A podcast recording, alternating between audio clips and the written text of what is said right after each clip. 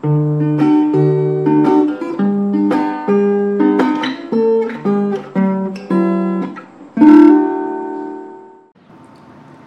ดีครับ สวัสดีค่ะ ยินยินดีดีต้ต้ออนนรัรับบเข้าเข้าสู่สู่รารายยกาการรบางกอกน้อยบุ๊กรีวิวครับวันนี้ไม่ต้องนมัสการแล้วใช่ไหมคะ ไม่ต้องแล้วคสรับวัสดีค่ะมาร์คสวัสดีครับคุณนกครับ ค่ะ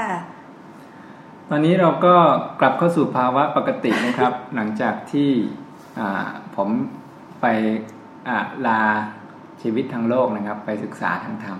นะประมาณสามเดือนเท่านั้นเองครับสามเดือนกว่านะถ้าคิดเป็นวันก็หนึ่งร้อยวันพอดี โอ้เลขสวยมากเลยนะฮะแล้วเป็นยังไงบ้างคะ ไปบวชแล้วได้อะไรกลับมาบ้างอ้าวถ้าพูดถึงได้อะไรกลับเนี่ย ก็ก็เป็นเรื่องของอันนี้ก็เป็นก็เป็นคุณภาพจิตนะภายใน ซึ่งเราก็จะรู้หลังจากที่ กลับมาแล้วได้ลองใช้ชีวิตตามปกติสักระยะหนึ่งก็จะรู้ว่าเออมันเปลี่ยนแปลงอะไรไปบ้างนะฮะอืมแต่ที่แน่ๆเลยเนี่ยสิ่งที่ได้กลับมาก็คือความเพลียวนะครับนี่นะน้ำหนักลดไป10%ของร่างกาย อันนี้ดูเหมือนน้อยแต่ว่าที่จริงแล้ว ถ้าคิดเป็นกิโลก็เกือบสิบกิโลใช่ไหมคะ10กิโลพอดีเลยครับ คือมัดเพรียวมากกว่านกแล้วอะค่ะ ตอนเนี้ยอืมอืมเพ ราะว่าอยู่ที่นั่นก็ชั้นหนึ่งถึงสองมือใช่ไหมคะ ใช่ส่วนใหญ่จะเป็นมื้อเดียวครับอ่าที่ชัยภูมิเนี่ยฮะเพราะว่าเป็นวัดป่าอืมแล้วการทำกับข้าวก็ใช้เวลใช้ขั้นตอนใช้พลังงานอะไรยุ่งยากนะครับ ถ้าทำสองมื้อเนี่ยอืมก็ดูจะรบกวนคนที่มาช่วยทำอาหาร ช่วยเตรียมกับข้าวอ่าเตรียมพัตตาหารเนี่ยค่ะเยอะไปสักหน่อย มื้อเดียวก็สะดวกดีทั้งสำหรับคนเตรียมแล้วก็สำหรับพระที่ฉันอาหารนะครับค่ะ ผมก็เพิ่งรู้เหมือนกันว่า พระเนี่ย เวลาฉันเนี่ย มันเป็นภาระนะเราเรามีชีวิตปกติทั่วไป เราก็รู้สึกว่าการกินเป็นความสุขใช่ไหมเราก็รอคอยเวลากิน แต่ว่าพอเป็นพระเนี่ยโอ้เรื่องการกินเนี่ยมันเป็นมันเป็นงานนะครับ ที่จะต้องทำให้ลุล่วงไปอืมนะเรื่องเกี่ยวกับการกินก็มาคำนวณนี่มันก็เยอะเหมือนกันนะเกี่ยวกับสำหรับพระเนี่ยฮะอืมต้องเดินไปบิณฑบาตอืมนะฮะ เดินไปก็หลายโลหลายกิโลเหมือนกันนะครับ กลับมาก็ต้องอ่าเอ่อจัดเตรียมพัตตาหารต่างๆค่ะเนี่ยฉันเสร็จก็ต้องมีพิธีรีตรองมากมายนะครับ กว่าจะได้ฉันอืมฉันเสร็จแล้วก็ต้องเก็บล้างอืมนะครับ โอ้ถ้ามนุษย์เราไม่ต้องกินอาหารสักอย่างหนึ่งเนี่ยก็จะมีเวลาเพิ่มขึ้นมาในชีวิตอีกมากมายเลยทีเดียวครับโอ้โหค่ะอะแล้วถ้าฉันเพนอีกอะไอ้เวลาที่ควรจะเอาไปใช้ในการ นะศึกษาทำปฏิบัตินะมันก็น้อยลงไปน้อยลงไปอีกนะครับอืมก็ต้องถูกเบรกลงมา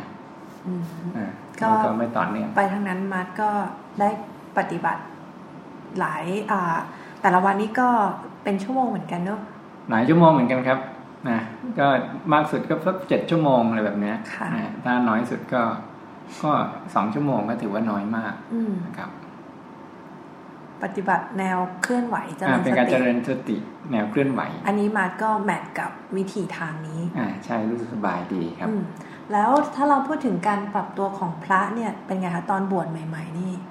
ก็ต้องปรับตัวอยู่เหมือนกันนะครับ ที่ต้องปรับตั้งแต่ว่าเราจะเรียกตัวเองว่ายังไงเลยนะครับค่ะอ่าบางที่เนี่ยเรียกเรียกใช้สรรพนามบุรุษที่หนึ่งว่าผมเนี่ยก็ไม่ได้นะฮะอืมต้องเป็นอาตมาอืมหรือว่าเป็นเรา อืมอะไรแบบเนี้ยที่มันดูเป็นพระหน่อยค่ะ ซึ่งก็พอเปลี่ยนสรรพนามแล้วเนี่ยมันหมายความว่าเราจะต้องเปลี่ยนสถานะใช่การรับรู้ตัวเองและรับรู้คนอื่นด้วยครับค่ะอ่า มันก็เลยต้องปรับตัวยากนิดหนึ่งในในช่วงแรก ๆ แต่ว่าพออ่าอยู่ไปสักพักก็จะชินนะครับค่ะเรียกอาตมาก็จะไม่รู้สึกเก้อเขินเท่าไหร่อืนะมอืมนะครับ แล้วมีได้ มีใครช่วยเหลือในการปรับตัวในช่วงใหม่ ๆ บ้างไหมคะช่วงใหม่ๆเนี่ยที่จำเป็นเลยก็คือพี่เลี้ยงนะครับว่าพระพี่เลี้ยงพระพี่เลี้ยงค่ะพระพี่เลี้ยงก็จะบอกเราว่าเป็นพระใหม่ต้องทำตัวอย่างไรนะครับอืมเพราะว่าในเวลาเราเข้าไปในวัดแห่งหนึ่งเนี่ยก็จะเจอกฎกติกามารยาทที่มันแตกต่างออกไป ถ้าไม่มีพี่เลี้ยงเนี่ย พระใหม่ก็ไม่รู้จะทำตัวยังไงอืมนะเอาอย่างง่าย ๆ เลยว่า ฉันที่ไหนเนี่ยฮะอืมก็มันก็เป็นความรู้ที่ต้องรู้นะอืมเออช้อนอยู่ตรงไหนเนี่ยครับ ทุกอย่างเลยครับ เรื่องรายละเอียดเล็กๆน้อยๆเนี่ยอืมต้องการเหกามืรอนเด็กคำใหม่แนะนำไปเข้าค่ายอะนะใช่ครับอืมนะฮะอืมเอ่อนอกจากนั้นก็เห็นว่ามีตัวช่วยในการปรับตัวในสมณเพศด้วยใช่ไหม โอ้ใช่ครับ และ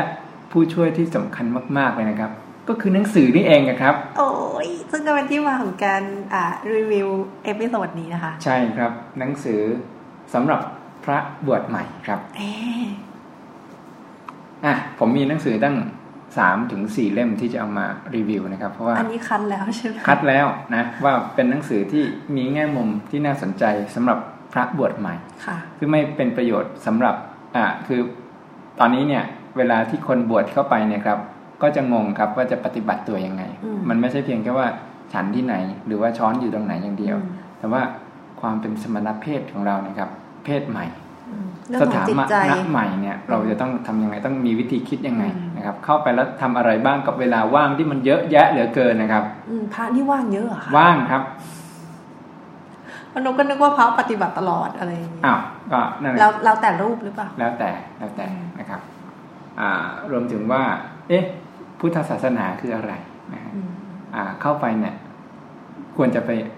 ได้เรียนรู้อะไรกลับมาแบบนี้ครับ ถ้าเราไม่รู้ตรงนี้เนี่ย ก็ง่ายมากที่เราจะใช้เวลาว่างหมดไปกับการนอนครับอืมมันมันอยู่ที่แต่ละคนด้วยเนอะว่ามีวัตถุประสงค์ในการบวชยังไงอย่างมาร์ทเนี่ยมาร์ทก็บอกแต่แรกแล้วว่าไปบวชเพื่อที่จะเรียนรู้ธรรมะใช่ไหมอ่ามันใช่เพื่ออ่าจำกัดกรอบตัวเองให้ ให้มีวิถีของความวิเวกแล้วก็สันโดษในการมีพื้นที่ในการปฏิบัติมากขึ้นครับใช่ไหมคะครับแต่ถ้าอย่างแบบบางคนเขาบวชแบบสามวันเจ็ดวันหรือว่าไม่นานนักหรือว่าอ่าบวชดด้วยความที่เป็นประเพณีไทยอะไรอย่างเงี้ยอ่าก็อาจจะมีต้องปรับตัวเยอะหน่อย แล้วก็อมพอบวกเข้าไปแล้วอาจจะตั้งคำถามกับตัวเองหรือเปล่าว่าเรามาทำอะไรตรงนี้แล้วบทบาทเราคืออะไรอะไรอย่างเงี้ยใช่ครับแล้วตรงเนี้ยเนี่ยหนังสือที่มาจะรีวิวเนี่ยช่วยได้ ช่วยได้แน่นอนครับอืมนะฮะงั้นเชิญเลยค่ะอ้าวสำหรับเล่มเล่มแรกนะครับ ที่ผมรู้สึกว่ามันเป็นหนังสือสำหรับพระบวชใหม่ที่ดีมาก ๆเลยนะครับ ผมอ่านเล่มนี้เป็นเล่มแรก ๆ หลังการบวชเหมือนกันนะครับ ก็คือเล่มหนึ่งที่ชื่อว่าสอนนาคสอนทิศครับ ค่ะเอาสอบมีสอนทิศด้วยเหรอ ใช่สอนทิศด้วย เพราะว่าซึ่งก็เป็นสำมาหรับตอนพระขนาบดวชนี้ใหม่แล้วเนี่ย ก็มักจะมีกำหนดว่าจะต้องศึกนะครับอ่านะก็สอนไปทั้งเป็นตอนเป็นนาคแล้วก็เป็นทิศเลยครับอืมนะคือเป็นชื่อเหมือนการปรับตัวก่อนบวชแล้วก็หลังบวชก่อนบวชตอนบวชแล้วก็หลังบวชอ๋อนะครับค่ะอ่าอันนี้เล่มนี้เนี่ยเขียนโดยอ่าพระพรหมคุณาภรณ์นะครับ ซึ่งปัจจุบันก็เป็นอ่าสมเด็จ พระพุทธโฆษาจารย์ไปแล้วนะครับอืมอ่านามปากกาของท่านก็คือปอประยุทธ์โตนั่นเองนะครับ ท่านประยุทธ์นะฮะอ่าหนังสือเล่มนี้ก็พูดโดยตรงเป็นบทบรรยายสำหรับพระบวชใหม่ในพรรษานั้นครับ ก็ท่านก็อ่านะพอพระบวชเสร็จแล้วท่านก็บรรยายให้กับพระสามรูปที่เป็นพระบวชใหม่ ก็กลับมาทบทวนอีกทีว่าไอ้ตั้งแต่พิธีกรรมการบวชเนี่ย มันคืออะไรบ้างฮะไอ้ภาษาบาลีที่เราจะต้องท่องตอนขานนาคเนี่ยมันมีความหมายว่าอย่างไรนะฮะผมก็เพิ่งรู้ว่าไอ้ที่ผมท่องไปใช้เวลาหลายวันเนี่ยอ๋อมันหมายความว่าอย่างนี้นี่เองอ๋อตอนนั้นคือคือตอนท่องก็คือกะจะท่องให้ได้ใช่ไหมตอนท่องก็ต้องต้องให้ได้ต้องท่องให้ได้จำให้ได้แค่นั้นใช่เลยจะได้ไม่น่าแตกยังไม่ทันนึกถึงความหมายใช่ครับอืมนะครับ แต่ว่าอ่าท่านประยุทธ์ก็บอกไว้หมดครับว่า แต่ละข้อข้อแต่ละถ้อยความเนี่ยมันหมายความว่าอะไรอืมนะครับ บทอ่าอ่าคำขอบวชแท้ที่แท้จริงแล้วมันคืออะไรนะครับ แล้วก็อ่าความสัมพันธ์ระหว่างพระอุปชฌาย์หรือว่าพระที่บวชให้เราเนี่ย กับพระที่บวชเข้าไปใหม่เนี่ยความสัมพันธ์มันเป็นอย่างไรแล้วการปฏิบัติตัวเบื้องต้นเนี่ย ที่จริงท่านก็เทศไว้แล้วในตอนอาตอน ขานนาคนะครับ ตอนเป็นพระใหม่ๆก็จะมีคำเทศ ซึ่งก็จะเทศแป๊บเดียวนะครับ แล้วก็เทศเป็นภาษาบาลีท่านผู้เขียนก็ขยายความเพิ่มเติมว่าอ่าคำสอนเหล่านั้นเนี่ยคืออะไรนะครับ แล้วพอบวชเข้าไปแล้วเนี่ยก็จะบอกอีกครับว่าพระใหม่นะควรจะมองวางบทบาทตัวเองว่าว่าเป็นอย่างไรนะครับ แล้วก็วิธีปฏิบัติในแต่ละแต่ละในในวันวันหนึ่งเนี่ยต้องทำอะไรบ้างนะครับ รวมไปจนถึงว่าตอนท้ายสุดของเล่มก็จะเป็นการอ่าปัดชิมนิเทศละว่าอาพอจะเป็นทิศเนี่ย พอจะลาสิกขาออกไปเนี่ย ต้องวางชีวิตใน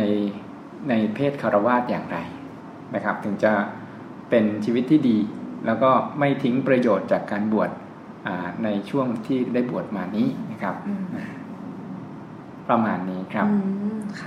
ซึ่งเล่มนี้เนี่ยผมประ ประทับใจน้ำเสียงสำเนียงเวลาท่านพูดแล้วก็สื่อสารผ่านตัวหนังสือนะครับ มันมีความอ่อนโยนกับพระคือเข้าใจเข้าใจอ่อนโยนนะครับ แล้วก็อธิบายได้อย่างเรียกว่าชัดเจนแล้วก็เป็นระบบนะครับนะนี่เป็นเรื่องเล่มแรกครับค่ะซึ่งปัจจุบันก็ยังมีวางวางจำหน่ายอยู่ในร้านหนังสือนะครับ หรือว่าท่านที่สนใจ ก็ลองไปติดต่อขอรับฟรีนะครับ ได้ที่วัดยาณเวศสกวันเช่นเดียวกันครับอันนี้เป็นเล่มแรก ซึ่งพระบวชใหม่ไม่ควรพลาดนะครับ ที่จะอ่านเล่มนี้ครับพระบวชใหม่หรือคนที่กำลังเตรียมตัวบวชก็คนที่กำลังเตรียมตัวบวชยิ่งยิ่งดีใหญ่เลยครับนะฮะเล่มต่อไปครับกราบก็ยังคงเป็นวนเวียนอยู่กับเรื่องของพระบวชใหม่นะครับ ก็คือว่าเนี่ยในในช่วงที่บวชเนี่ย แต่ละ มันมีเรื่องที่น่าสนใจก็คือว่าพระที่บวชใหม่เข้าไปเนี่ยครับ ก็จะไม่ถูกเรียกชื่อนะครับ ว่าเป็นพระอะไร แต่จะถูกเรียกว่าเป็นพระใหม่ฮะพระใหม่พระใหม่ไม่เรียกชื่อเล่นนะไม่เรียกชื่อเล่นครับ มีอ่าที่วัดที่ผมบวชเนี่ยก็จะบวชกันอย่างชุกชุมครับ มีพระบวชใหม่อ่าหลายรูปค่ะ ทุกรูปก็จะถูกเรียกกันครับว่าพระใหม่พระใหม่นะเวลา ลงตารางว่าวันนี้มีฉันเพลนะครับ อ่า จะนิมนต์พระรูปไหนบ้างนะครับ แล้วตอนนั้นเนี่ยมีพระใหม่สี่รูปนะครับเขาก็เขียนเลยครับ อ่า รูปที่หนึ่งพระใหม่ รูปที่สองนิมนต์พระใหม่ รูปที่สามพระใหม่ รูปที่สี่พระใหม่ เหมือนกันหมดเลย เหมือนกันหมดเลยครับผมนะฮะ อะเป็นพระใหม่ครับระลึกตัวเองอยู่เสมอว่าเป็นพระใหม่ ซึ่งที่จริงแล้วเนี่ยครับ ในทางในทางพระวินัยเนี่ยก็จะบอกว่า เวลาเราบวชเข้ามาเนี่ยเราจะเป็นพระใหม่อยู่ห้าปีครับทำไมต้องห้าปีอะคะก็ท่านกำหนดไว้อย่างนั้น ว่าในห้าปีเนี่ยยังถือว่าเป็นพระใหม่ยังทำยังไปไหนมาไหนเองเนี่ยไม่ได้นะยังย้ายวัดไปอยู่ไปค้างแรมไปเดินทุดงอะไรเงี้ยไม่ได้นะครับ เพราะยังเป็นพระใหม่อยู่ ต้องอยู่ในสายตาของ พระอุปชาพระพี่เลี้ยงอะไรแบบนี้ครับนานนานนะนั้นก็เหมือนกับเรียนปริญญาตรีครับประมาณนั้นนะต้องดูแล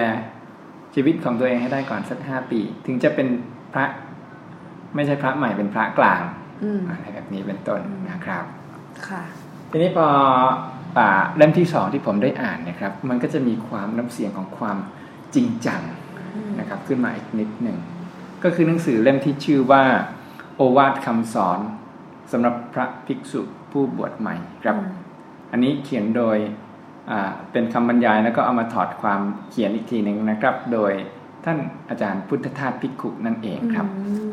นะเล่มนี้ก็หนาเตอะเลยเชียวเดียวเชียวนะครับก็เช่นกันก็คือเป็นคำบรรยายที่บรรยายสำหรับพระใหม่ที่บวชในพรรษานั้นๆนะครับแล้วก็บรรยายไปจนกระทั่ง หมดพรรษาแล้วก็พระต่างก็สึกไป ก็มีท้ายเล่มก็เช่นเดียวกันว่า พระที่สึกไปเนี่ย ควรจะทำตัวอย่างไรนะฮะวิธีคิดเหมือนกับเล่มแรกก็คืออสอนนั่งสอนทิศแต่ว่าน้ำเสียงนั้นนะครับ มีความจริงจังเลยเกินครูหรือเปล่าออกแนวอ่าใช่เป็นครูนะครับ แล้วก็เข้มงวดแล้วก็เอาจริงเอาจังกับพระที่บวชใหม่ครับว่าจะต้องมาแล้วเนี่ยก็เราจงมาทำ ประโยชน์ ประโยชน์ เราจงมาทำประโยชน์ตนนะครับ มาทำความทุกข์ให้ถึงที่สุดนะมาทำความพ้นทุกข์ให้กระจ่างขึ้นมา ดังนั้นอ่าพระก็ไม่ใช่ชีวิตเล่นๆครับ เป็นชีวิตที่มีคุณค่าแล้วก็ขึงขัง แล้วก็ต้องทำให้มันเด็ดที่สุดนะครับ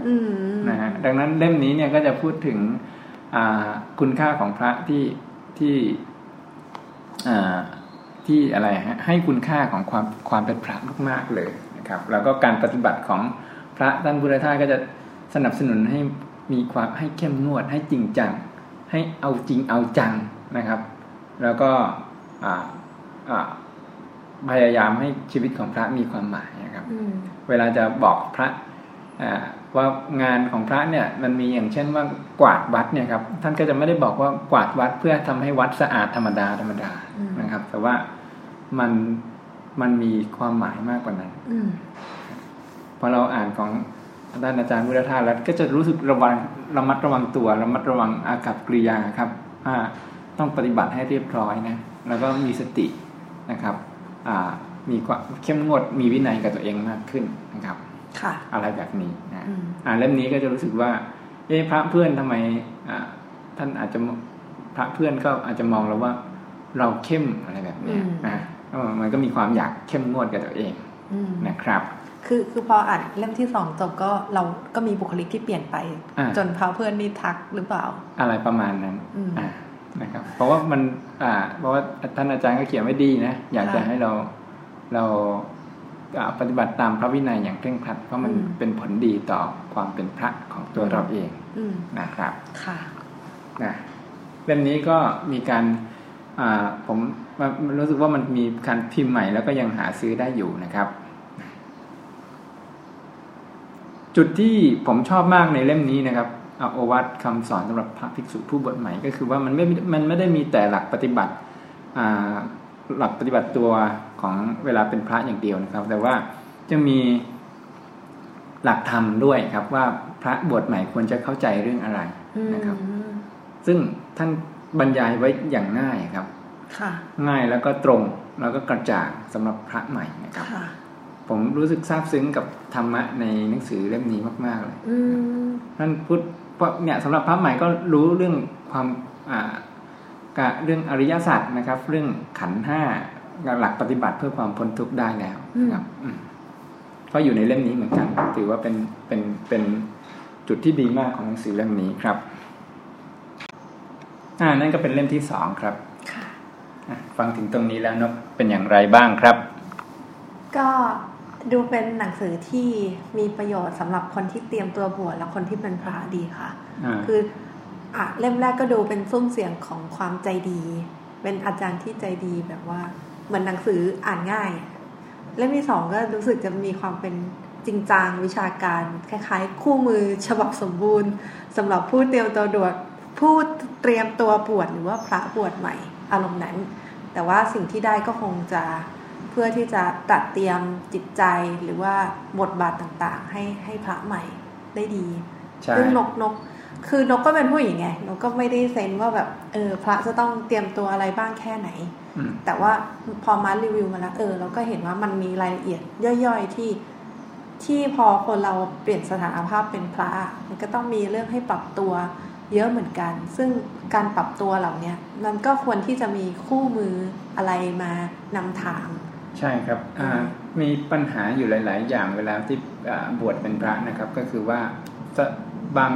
วัดบางแห่งเนี้ยก็จะมีพิธีกรรม ต่างๆ ที่บอกว่าเราเป็นพระนะอย่างเวลากินเราก็เวลาฉันเราก็ต้องสวดพิจารณาอาหารก่อนอะไรแบบนี้ครับ ซึ่งพระที่ถึงวัดที่อาจจะไม่ได้ไม่ได้มีโรงเรียนเป็นของตัวเองนะครับ หรือว่าไม่ได้มีพระพี่เลี้ยงที่มีความรู้ความมีความรู้ด้านธรรมะอะไรแบบนี้ครับ พระบทหมายก็จะไม่รู้เลยว่าไอ้ที่เราสวดสวดไปเนี่ยความหมายมันคืออะไรนะครับ หัวใจสาระของมันคืออะไรแบบนี้ครับ ซึ่งหนังสือแบบนี้ก็จะช่วยได้ครับว่า พิธีกรรมต่างๆ ที่พระต้องทำเนี่ยมันหมายความว่าอะไรเน่าจะฟังดูเหมือนแบบหนังสือปฐมนิเทศอะหรือหนังสือคู่มือสำหรับนักเรียนใหม่เวลาเราไปเข้าเข้ามหนึ่งหรือเข้ามหาวิทยาลัยอะไรอย่างเงี้ยเออนะครับใช่คล้ายกันใช่ครับซึ่งก็เป็นที่เป็นที่น่าเสียดายนะครับว่า หลายที่หลายแห่งก็ไม่ได้มีปฐมนิเทศพระนะครับ ว่าพระเข้ามาแล้วเนี่ยมีอะไรที่ควรรู้บ้างนะครับไอพิธีกรรมบทสวดมนต์มันหมายความว่าอะไรแบบนี้ก็ไปเรียนรู้ก่อนเอาเองหน้างานอะไรอ่าใช่นะครับถ้าถ้าหนังสือแบบนี้ก็จะช่วยได้นะครับซึ่งก็น่าเสียดายเหมือนกันว่า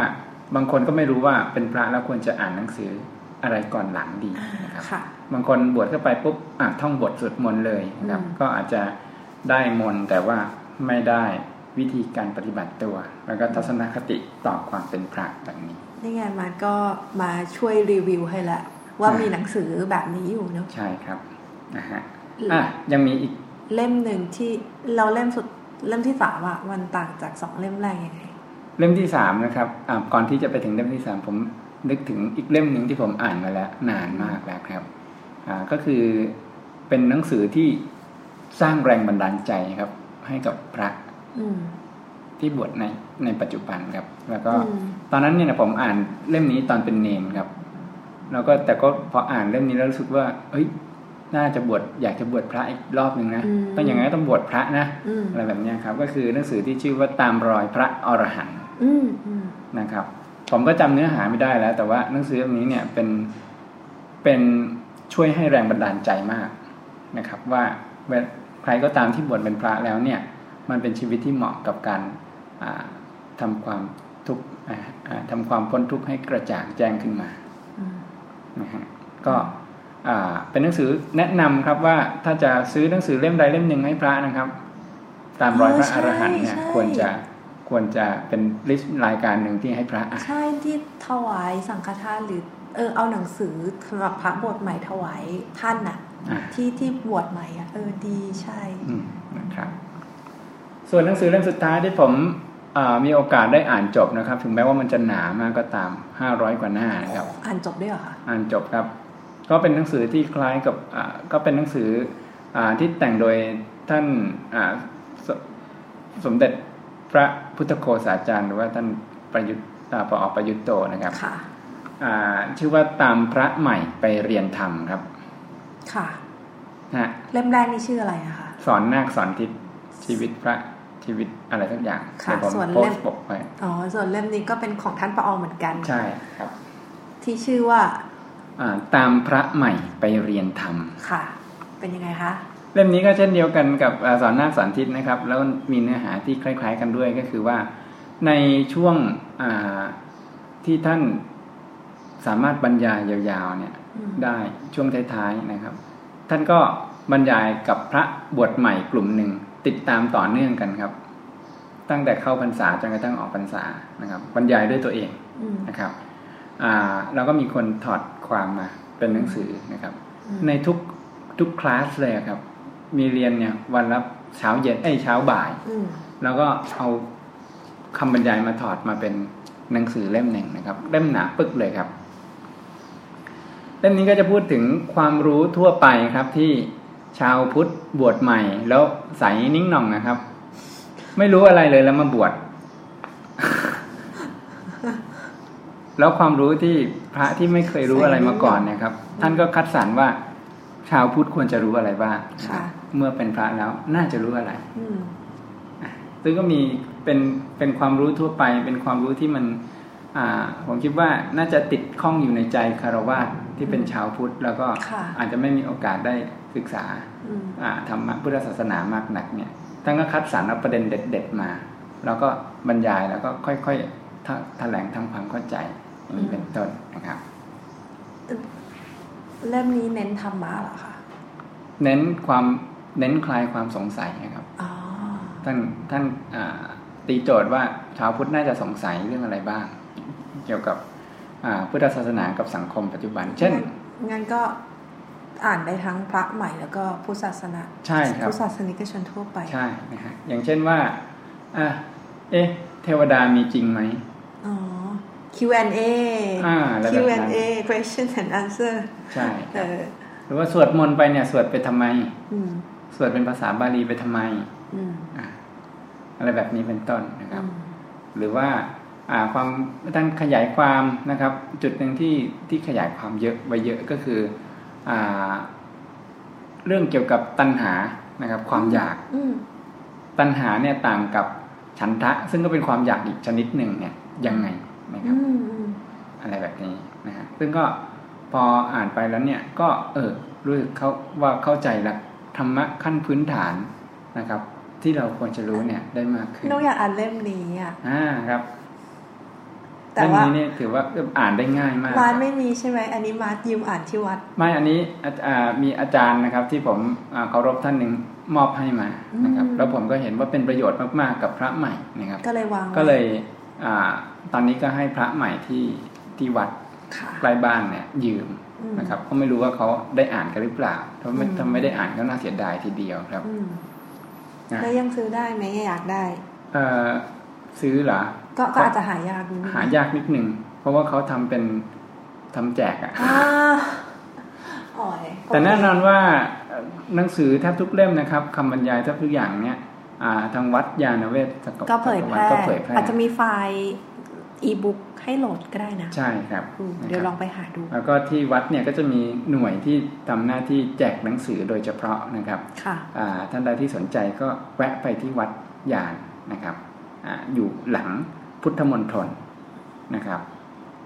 อะตรงสายสี่ใช่ใช่นะครับ แถวมหิดล ใช่ครับค่ะนะครับหรือว่าลองเข้าเว็บไซต์ของวัดยานเวศสกวันดูได้ครับ อาจจะมีให้โหลด โอเค ใช่ครับ นี่ก็เป็นหนังสือนะสามสามเล่มที่เลือกเล่มไหนก็ได้ครับ ให้กับพระใหม่นะลูกหลานของท่านถ้าลูกหลานท่านบวชนะครับ ก็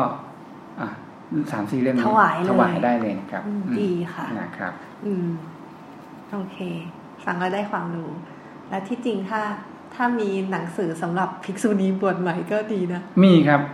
มีอ่านะฮะซึ่งตอนนี้พระภิกษุณีเนี่ยก็บวชมากขึ้นนะครับ ผมก็คิดว่ามีแล้วก็ตอนนี้ก็ผมก็เห็นแวบๆอยู่ว่ามันมีหนังสือ Q&A สำหรับภิกษุณีเหมือนกัน อ๋อ แล้วภิกษุณีในเมืองไทยตกลงแบบ ได้รับการรับรองไหมอะ ตอนนี้ก็ยังครับดังที่เป็นข่าวอ่าในช่วงที่มีการถวาย แต่ว่าก็ก็จะมีพุทธในบางประเทศที่มีพระภิกษุณีใช่ครับหลายประเทศทีเดียวเลยครับศรีลังกามีไหมศรีลังกามีแน่นอนครับ แล้วก็ทำมีอุปชาด้วยนะครับ ใครที่อยากจะบวชก็อาจจะไปที่ศรีลังกาได้เออก็จะอันนั้นก็ได้รับการรับรอง จากศรีลังกาแต่ไม่ได้รับรองสถานะจากเทมหาเทรสมาคม ค่ะอย่างไรก็ตามภิกษุณีเนี่ยยังไงในสังคมไทยก็จะเพิ่มมากขึ้นมากขึ้นแม้ว่าจะไม่ถูกรับรองก็ตาม เพราะว่ามีผู้หญิงมากมายเหลือเกินที่อยากจะศึกษาปฏิบัติธรรมค่ะโอเคอะอันนี้ของผมก็จบเท่านี้นะครับของนกครับก็มีหนังสือมานะครับ อยู่ในมือเล่มหนึ่งนะครับ เป็นเล่มที่อ่าน่าสนใจทีเดียวครับ ดูเป็นยังไงบ้างดูแล้วเนี่ยเหมือนเป็นเท็กซ์บุ๊ก เท็กซ์บุ๊กเลยเหรอ อืม ก็ของวัดรีวิวสามเล่มก็เกี่ยวกับพระใหม่ในพุทธศาสนาใช่ไหมคะของนกก็เป็นหนังสือที่ชื่อว่าสวนศาสดา ไม่รู้เคยได้ยินกันหรือเปล่านกไปเจอที่คินกคุนิยะที่สยามอะแล้วพอดีไปหาหนังสืออ่าน แล้วก็สะดุดตากับชื่อเรื่องว่ามันจะต้องมีนัยยะล้ำลึกอะไรทางปรัชญาแน่ๆเลยอะไรเงี้ย แล้วก็ อพอดีวันนั้นกะจะไปซื้อปรัชญาชีวิตของคาริวกิปรานเออ ก็มาได้เล่มนี้มาแทน เพราะว่าปรัชญาชีวิตหมด เออ ก็เลยไปหยิบเล่มนี้มาสอนศาสดาของคาริวยิบานกันค่ะ ก็อ่าคาริวนี่ก็เป็นเป็นนักปรัชญาเป็นกวีชาวเลบานอนมั้ง เออ รู้สึกที่มีชื่อเสียงมากแล้วก็หนังสือของท่านที่ ฮิตมากๆก็คือเรื่องปรัชญาชีวิตที่เป็นออกแนวกวีสอนเกี่ยวกับชีวิตและจิตวิญญาณอะไรอย่างเงี้ยค่ะเราก็เลยมีความสนใจในผู้เขียนคนนี้แล้วก็คิดว่าสอนศาสดาเนี่ยนะน่าจะเป็นหนังสือที่ให้อะไรดีๆ เกี่ยวกับจิตวิญญาณแน่ๆเลยครับ ดูคำโปรยข้างหลังก่อน แก่นแท้แห่งสัจธรรมที่ข้ามกรอบศิลธรรมสากล โดยใช้ภาษาในการเขียนเชิงสัญลักษณ์ที่งดงามดังบทกวี แฝงไปด้วยหลักปรัชญาที่เข้าถึงทุกชนชั้น ทุกศาสนา แม้นว่าการเข้าถึงหลักปรัชญาของยิบรานอาจต้องใช้ความพยายามในการตีความหมาย แต่เมื่อเข้าใจถึงแก่นแท้แล้ว สวนของยิบรานแห่งนี้ก็จะมีแต่เพียงศาสดาเท่านั้น ดูดูน่าอ่านไหม ดูเป็นยังไงดูสำหรับผู้ที่สนใจนะครับในลึกปรัชญาศาสนาแนวลึกเนี่ยน่าจะสนใจน่าน่าสนใจมากทีเดียวครับ คือคือนกอ่านคำโพยข้างหลังแล้วก็อ่าเปิดเปิดหนังสือไม่กี่หน้านะก็รู้สึกถูกใจในสำนวนภาษาที่งดงาม แล้วก็คาดหวังว่าน่าจะได้ปรัชญาเชิงลึกกลับไปก็เลยหยิบกลับไปอ่า หนังสือเล่มนี้ก็เป็นหนังสือเล่มบางมากหนาประมาณเก้าสิบห้าหน้าค่ะก็พูดถึงการแสวงหา ตัวตนของผู้ชายคนหนึ่งครึ่งนกไม่รู้ว่าดูในยุคไหนหรือว่าผู้ชายคนนี้นี่อยู่ในประเทศไหนบนโลกอะไรเงี้ยนะเป็นเหมือนมันเป็นคล้ายๆกวีในร้อยแก้วอะค่ะสำสำนวนเป็นกวีเชิงร้อยแก้วที่แต่งขึ้นมาเพื่อบรรยายถึงการแสวงหา ตัวตนและจิตวิญญาณของผู้ชายคนหนึ่งเออ แล้วผู้ชายคนนี้เนี่ย คือเหมือนเคยอยู่ในเกาะแห่งหนึ่งบนแผ บนแผนที่โลกอะ่ะ คือคือเกาะไหนก็ไม่รู้อะแล้วพอพ่อแม่ตายเมื่อสิบสองปีก่อนก็ออกไปแสวงหา ความหมายของชีวิตแล้วสิบสองปีหลังจากที่ออกไปก็ได้กลับมาที่เกาะแห่งนี้ค่ะ ซึ่งดูเหมือนคาแรคเตอร์ของผู้ชายคนนี้คือ คือคือคาริเนี่ยเขาไม่ได้บรรยายว่าเขาเป็นใครทำไมทุกคนบนเกาะต้องรอคอยการกลับมาของเขา ดูเหมือนน่าจะเป็นคนที่ น่าจะเป็นผู้นำทางจิตวิญญาณของเกาะ หรือว่าเป็นคนที่น่าเลื่อมใสมาก พอเขากลับมาที่เกาะแห่งเนี้ยสิบสองปีถัดมาเนี่ยนะ ก็มีคนไปรอฟังคำสั่งสอนของเขาอะไรอย่างเงี้ยค่ะ หนังสือเล่มนี้ก็พูดถึงการมาของบุรุษคนหนึ่งที่จะมาสั่งสอนเรื่องทางศาสนาและปรัชญาให้คนบนเกาะ เออ ซึ่ง ในเนื้อหาคอนเทนต์ในในเรื่องเนี่ย มันก็ประกอบไปด้วยอ่าประเด็นเยอะมาก แล้วก็อ่านยากเหมือนกันในความคิดนก ประเด็นที่เขาพูดถึงในหนังสือเล่มนี้มีทั้งประเด็นเกี่ยวกับชีวิตความตายสรรพสิ่ง จิตวิญญาณ มนุษยชาติ การแสวงหาตัวตน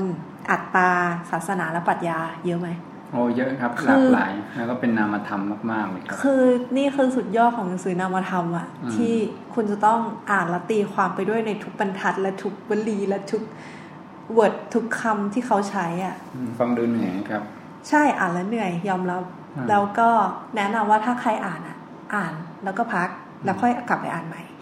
คือพักเนี่ยมันมีผลก็คือหนึ่งคลายความเหนื่อยของตัวเองอันที่สองคือ พอเราอ่านแล้วได้ประเด็นอะไรบางอย่างแล้วอะ มันควรจะมีช่วงเว้นว่างให้เราไปคุ้นคิด เออ กลับไปย้อนคิดของตัวเอง เพื่อที่จะกลับไปอ่านใหม่ด้วยความเฟรชความสดชื่นยิ่งขึ้นอะไรเงี้ยเออ ก็สำนวนภาษาก็สวยค่ะ แล้วก็ในนกเชื่อว่าหนังสือเล่มนี้สามารถอ่านไปได้ไปตลอดแบบ นานหลายปีไปไปตลอดชีวิตก็ได้ที่พูดอย่างนั้นเป็นเพราะว่าในการอ่านแต่ละรอบเนี่ย เราจะได้สิ่งที่ได้จากหนังสือเล่มนี้เราจะมีการเรียนรู้ที่แตกต่างกัน ซึ่งมันเปลี่ยนแปลงไปตามวุฒิภาวะและสภาพทางจิตวิญญาณของเราเออ เพราะว่าในแต่ละประโยคในเนื้อหามันมีการตีความได้หลากหลาย แล้วเขาแบบใช้การอุปมาที่ที่จะต้องอาศัยประสบการณ์ทางจิตอะเออในการอ่าน เพราะฉะนั้นเราสามารถอ่านได้หลายรอบให้หนังสือเล่มนี้เติบโตไปพร้อมกับเรา อืม เหมือนกับเนื้อหามันเปลี่ยน เพราะว่าภายในเราเปลี่ยน แล้วมันก็ช่วยเปลี่ยนภายในเราด้วย คือหนังสือกับเรา หนังสือเล่มนี้กับเรามันมีปฏิสัมพันธ์กันช่วยให้ภายในเราเปลี่ยน แล้วก็อ่าพอภายในเราเปลี่ยน เราก็อ่านได้เนื้อหาที่เปลี่ยนแปลงไปอืมก็มีความเป็นแอบสแตรกสูงมากค่ะ ใช่ครับเออก็ใครที่มันเหมาะกับคนที่ต้องการแสวงหาความหมายบางอย่างของชีวิต สนใจเรื่องทางศาสนาและปรัชญาที่มันไม่ได้จำกัดเกาะเฉพาะพุทธคริสต์อิสลามอะไรอย่างเงี้ยค่ะ แต่ว่าอย่างน้อยมันก็ก็ก็รู้เหมือนมีเรื่องของพระเจ้าอยู่นะ ก็อาจจะเป็นความเชื่อของคาริวทางวัฒนธรรมอะไรเงี้ยของเขาอะไรเงี้ยแต่ก็เชื่อว่า ทุกศาสนาอ่านได้ อืมเหมาะสำหรับคนที่ชอบการแสวงหาตัวตน แสวงหาความหมายของชีวิต แล้วก็คนที่ชอบความท้าทายในเชิงปรัชญา และความท้าทายในการถอดรหัสทางภาษาอืมเออ คือภาษาใส่รหัสหลายชั้นมากอะแล้วก็อ่านไปก็ต้องใช้หัวคิดในการแปลงออกมาอืม สุดท้ายแล้วหนังสือเล่มนี้ก็ก็มีจุดแข็งอยู่ตรงที่ ที่อย่างที่พูดไปว่าสำนวนสวยงาม พาเราท่องโลกภายในทำให้เราเกิดการเปลี่ยนแปลงทางจิตวิญญาณ แล้วพอเราเปลี่ยนแปลงทางจิตวิญญาณ มันก็ทำให้เราอ่านเนื้อหาได้แบบได้ยกระดับเลเวลขึ้นไปอีกอะ่ะอืมแล้วก็ช่วยให้กำลังใจแล้วปลุกความเชื่อมั่นในการแสวงหาตัวตน เหมือนกับว่าเราอะไม่ได้เกิดมาเพื่อที่จะ เกิดมาใช้ชีวิตอยู่ทำงานแต่งงานมีลูกแล้วก็ตายไงแต่ว่าเราเกิดมาทั้งทีอะไรเงี้ยมันควรที่จะทำเจตตำนงแห่งตัวตนให้มันชัดเจน แล้วก็ค้นหาว่าชีวิตเนี้ยอ่า ความหมายของเราคืออะไรเออซึ่งหนังสือเล่มนี้นี่ถ้า ถ้าใครที่อ่านแล้วเข้าใจอะนะก็จะนกคิดว่ามันมันมันจะได้ประโยชน์ที่ ที่มันไม่ใช่แค่ประโยชน์ว่า อ่าอ่านแล้วได้เปิดโลกทัศน์ได้ประสบการณ์เพิ่มเติม แต่มันจะเกิดการเปลี่ยนแปลงภายในของคุณเอง ถามว่านกอ่านรู้เรื่องร้อยเปอร์เซ็นต์ไหมตอบเลยว่าไม่ เออ มันมีทั้งส่วนที่อ่านแล้วเข้าใจ แล้วส่วนที่อ่านแล้วก็เหมือนต้องเหมือนสงสัยอะ อาจจะต้องใช้ประสบการณ์ชีวิตที่มากกว่านี้ หรืออาจจะต้องใช้เวลาในการเข้ารหัสตีความหมายทางภาษา เพื่อจะให้เข้าใจ อืม ประมาณนั้นก็ ก็คอนเทนต์มีอุปมาเยอะเหมือนกันนกใจยกตัวอย่าง บางส่วนที่อ่านแล้วประทับใจหรือว่ายกตัวอย่างว่า อืม มันมันมันมีความหมายเยอะอะไรอย่างเงี้ยค่ะ อืม อันนี้เป็นคำพูดของตัวเอกในเรื่องอะนะคะ ลืมบอกไปว่าตัวเอกชื่อชื่อแป๊บนึงนะชื่ออัลมุตาฟา อืม ออกแนวอาหรับ อียิปต์เมตาเลเนียนอะไรประมาณนั้นนะ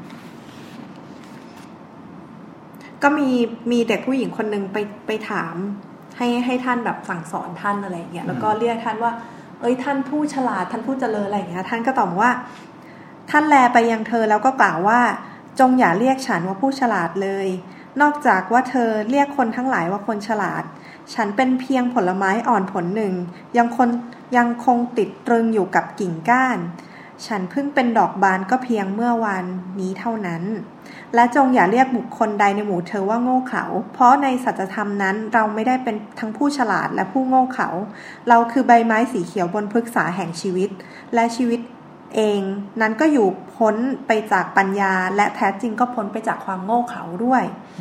และแท้จริงฉันก็ได้จำแนกตัวฉันออกจากเธอเช่นนั้นหรือ เธอไม่รู้หรอกหรือว่า ไม่มีระยะทางใดที่ดวงวิญญาณไม่ได้แผ่ความคิดไปถึง และเมื่อวิญญาณขยายไปในระยะทางนั้น มันก็จะกลายเป็นจังหวะหนึ่งในตัวของมันเป็นไงมันต้องถอนรหัสหรือว่าต้องใช้สวัสดิสติในการอ่าน ที่แน่ๆก็คือมันมีมันงดงามครับ แล้วก็อุปมานั้นไม่ได้ตรงไปตรงมาแต่ว่าอาศัย อาศัยจินตนาการ อาศัยประสบการณ์ อาศัยช่องว่างนะฮะที่เราไม่เข้าใจ เออมันมันมีเขาเขาจับสิ่งที่มันไม่น่าจะเข้ากันมาเข้ากัน แล้วก็ไปอุปมากับสิ่งที่เราไม่คุ้นเคยอะ่ะ ซึ่งนกคิดว่าเขาเขาเขาคงจะเขียนจากประสบการณ์ภายในของเขาแล้วมันออกมาเป็นกวีสำนวนภาษาอะไรเงี้ยซึ่งในทางนั้นก็ดีที่มันตีความได้หลากหลาย เออซึ่งการจะตีความได้ยังไงนั้น มันก็ขึ้นอยู่กับประสบการณ์ภายในจิตใจของผู้อ่านค่ะ ก็เป็นเล่มหนึ่งที่ถ้าคนที่ชอบความท้าทายด้านปรัชญาและศาสนาก็แนะนำให้อ่านอแต่อ่านตอนหัวโล่งๆเนอะก็เตือนไว้ก่อนว่าไม่ใช่หนังสือเบาสมองเลย เป็นหนังสือที่หนักเหมือนกันค่ะ ค่ะส่วนปัส่วนศาสนาค่ะครับ นี่ก็เป็นสวนศาสดาศาสดานะฮะ ก็เป็นหนังสืออ่าสามสี่เล่มนะครับ ที่หยิบมาพูดคุยกันวันนี้นะครับค่ะนกมีประเด็นอะไรอย่างอื่นที่จะอยากจะฝากทิ้งท้ายไหมครับสำหรับรายการบางกอกน้อยบุ๊กรีวิวครับก็หลังจากที่ช่วงสามเดือนที่ผ่านมามันก็มีการทิ้งช่วงไปช่วงหนึ่งเนาะแล้วก็มีการแบบเชิญเกสมาหรือว่าสลับกันมาพูดคุยบ้าง ตอนนี้ก็รายการก็เริ่มลงตัวแล้วแล้วมาก็ กลับมาจัดเหมือนเดิม ก็ขอกำลังใจให้พวกเราในการจัดรายการนี้ต่อไป แล้วก็ถ้าใครอยากให้เรารีวิวหนังสืออะไร หรืออยากจะแนะนำว่าหนังสือเล่มนี้มันเจ๋งมากเลยเจ๋งยังไงอะไรเงี้ยก็อยากให้ฟีดแบ็หรือว่าบอกกันเข้ามานะคะ เราก็เป็นพอดแคสต์เล็กๆอะ่ะที่ที่พยายามที่สร้างชุมชนของผู้อ่านให้มันเกิดขึ้น อืมก็มีความตั้งใจตรงนี้ค่ะ นะครับยังไงก็ฝากรายการไปด้วยนะครับสำหรับบางกอกน้อยบุ๊กรีวิวนะครับอตอนนี้ก็พยายามที่จะให้รายการนี้มีคุณภาพมากขึ้น แล้วก็มีมีความสม่ำเสมอนะฮะยังไงก็เป็นกำลังใจแล้วก็ก้าวไปด้วยกันนะครับ ไม่ว่าจะทั้งผู้จัดแล้วก็ผู้ฟังก็ต่างนะครับโอเคสำหรับรายการบางกอกน้อยบุ๊กรีวิวตอนนี้ก็ต้องขอลาทุกท่านไปแต่เพียงเท่านี้ครับ พบกันใหม่ตอนหน้าเร็วๆนี้นะครับ สำหรับผมและนกครับ วันนี้ต้องลาไปก่อนครับ สวัสดีครับ สวัสดีค่ะ